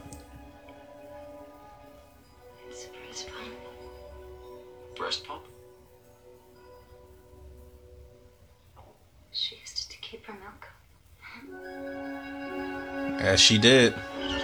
All right, Claire, it's time. It is time. We are in the third act, motherfuckers. and Claire peeled off in in that Smith's Grove Sanitarium Volkswagen. Damn. She should have ran through the gate. Actually, she should have crashed through the front door. It'd been like, Claire, what's up with you, yo? Oh shit! I didn't peep. Solomon's bike was parked right um, near that trash can. Claire didn't even notice it either. Hi, Claire. We were worried about you. She's looking like, for real. Hey. Oh my god! it's like my God, baby. I didn't know you had it in you. She's what? Dr. Mott's widow, nigga. You heard? She's turning on me, Michael, just like you said she would. She doesn't realize how I've come through for this family. Yeah, your co- your cover's blown. Tell her about us. There's nothing to tell. You should leave, Peyton. Michael, what are you saying? You told me there was only one woman for you. I meant Claire. My wife. I know that's right, Michael. Go ahead, Mikey. Okay, fine.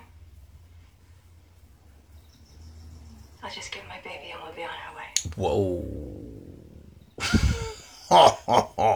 She's like, oh, did I say that out loud? I'll just go get my things. Michael. You don't understand.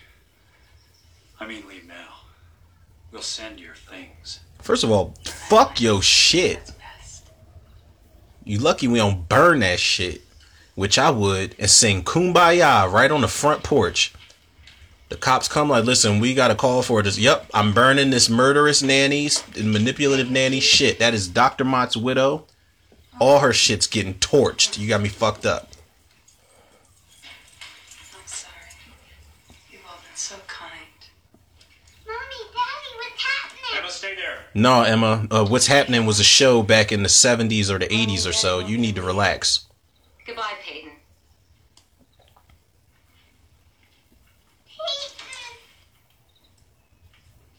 Nope. Only Peyton we acknowledge at this point is Westlake from Darkman.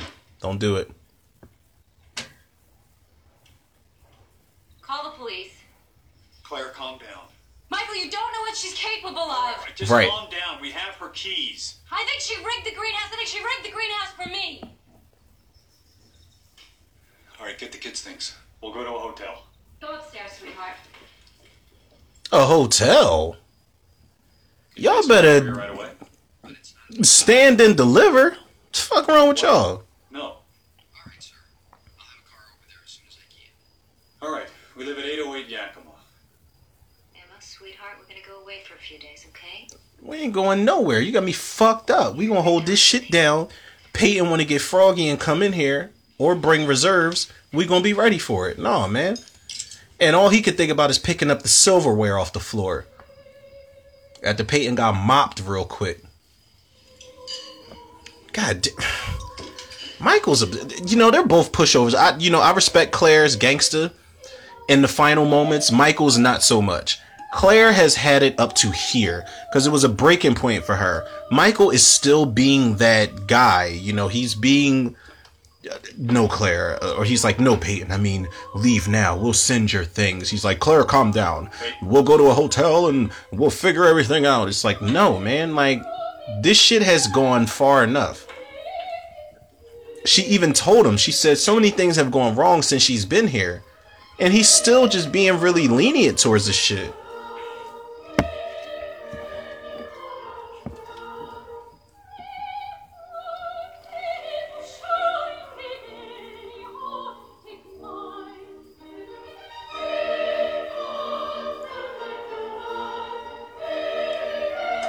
I would have got to that radio a little faster and unplugged that shit. You're not gonna scream at me while I'm trying to listen to music. See, even alarm scared him. I mean, it probably would have got me too. not gonna lie. My alarm gets me in the middle of the night. Whoa. Hey. Damn.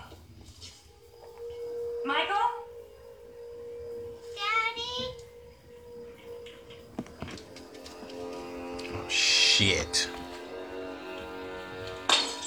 I love that part where she where she busts that light out with the shovel. I said, okay, Peyton's badass. I'll buy it. Door behind me and don't open it until I come back. You understand? Yeah. Yeah, and still fucking unlocked it anyway.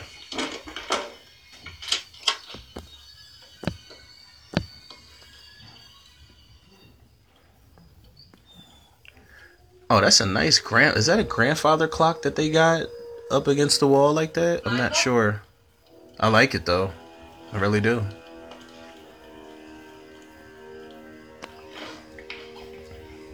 We in the, we in the end game, people. We in here.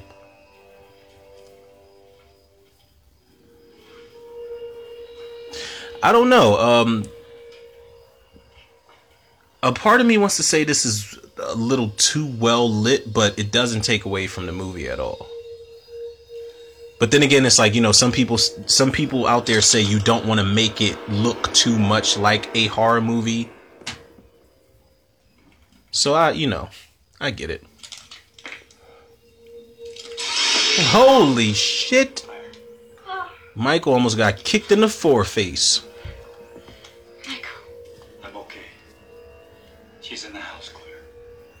She fucked me up, and there was nothing I could do about it. I, I, I can't move. My legs are broken. Look at the kids. Broken? How she managed to have you incapacitated, but your wife, your asthmatic, frail, tiny wife, is still standing, ready to wreck shit? Peyton got the drop on these motherfuckers. See, look, Emma not even following protocol. She's unlocking the door. Her mom told her, you know, don't don't open it until I come back. Can nobody listen to directions? This is why the Bartel family is fucked up to begin with. Hello. Yeah.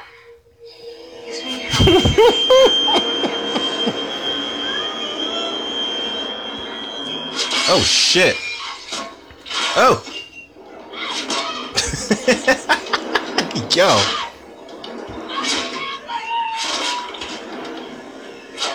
Oh.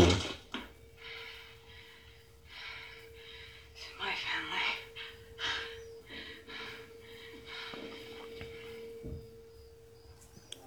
Jesus, man.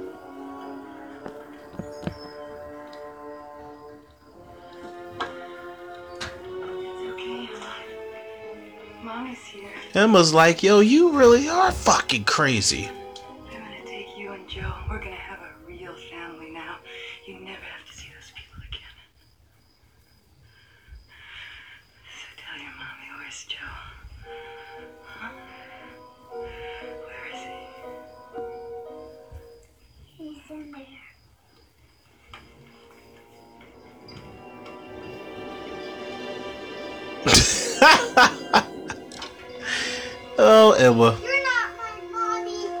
You go.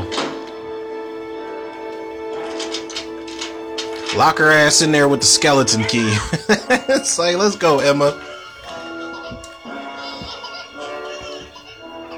And Joe's crying. He's like, sis, what the fuck you doing? I was sleeping. He's like, I was sleeping through an attack. he was sleeping through a home invasion. All right, well, that was clearly ADR because Joe's mouth was not moving during that scene.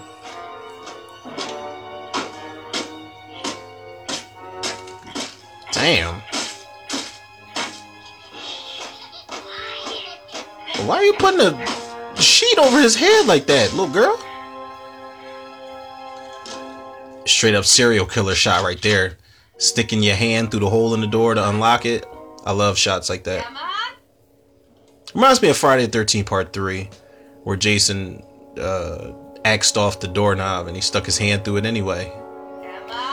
Out, why the fuck would Jason knock off the doorknob with an axe and then stick his hand through the hole instead of just pulling the door open?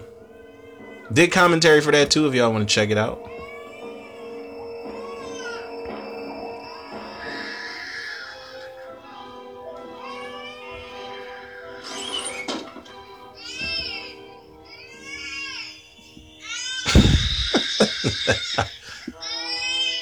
She's like, I fucking hate Sony.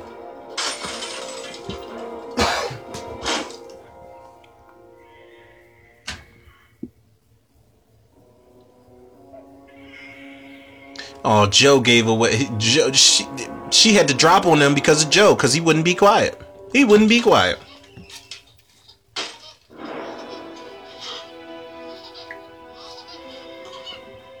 Let's go, Solomon. Ran right over to Joe.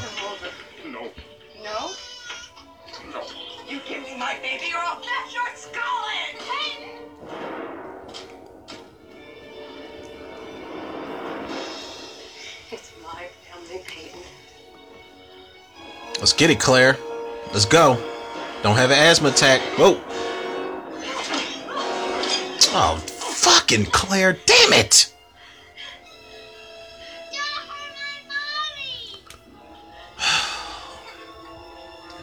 Emma would have had plenty of ammo after this. Like, Claire, like, you know, once the movie was over and said and done and the family moved on, Claire would have been like, Emma, go to your fucking room. I'm tired of your shit. She'd have been like, listen, why, why you ain't do Peyton like that? Why you ain't talk to Peyton like how you talk to me?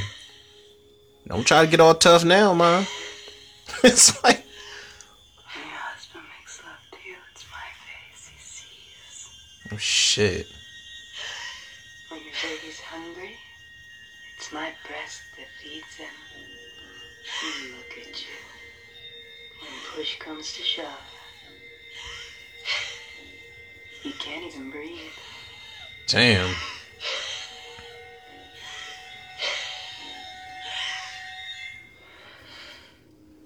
She's like, "Oh, mom, you learned the tricks of the trade."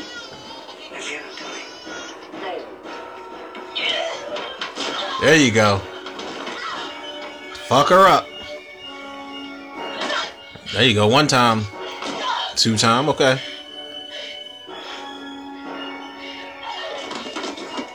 Damn. Claire?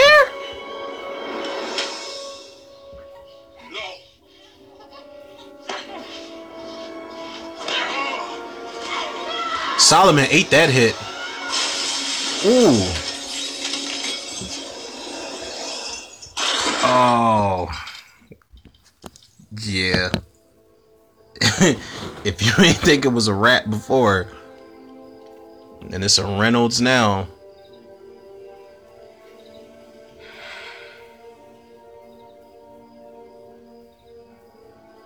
Yep. That's over, Peyton. Oh, he, he, he, he's okay. I, I didn't hurt him. Let's go, Solomon. Emma, Emma, it, it's okay. It, it's okay. He's like, listen, I, I know you're traumatized for life. It's fucked up, but listen.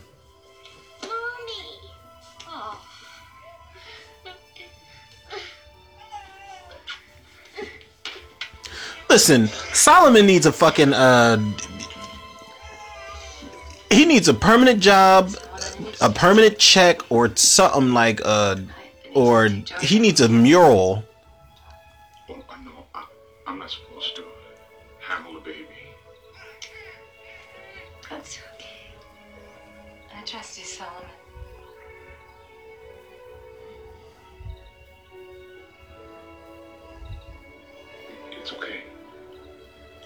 And even after all of that, she's you know, he's still like, listen, I'm not supposed to hold a baby. You know what I'm saying? but look how fucking happy it made him. Let's go down and get Daddy.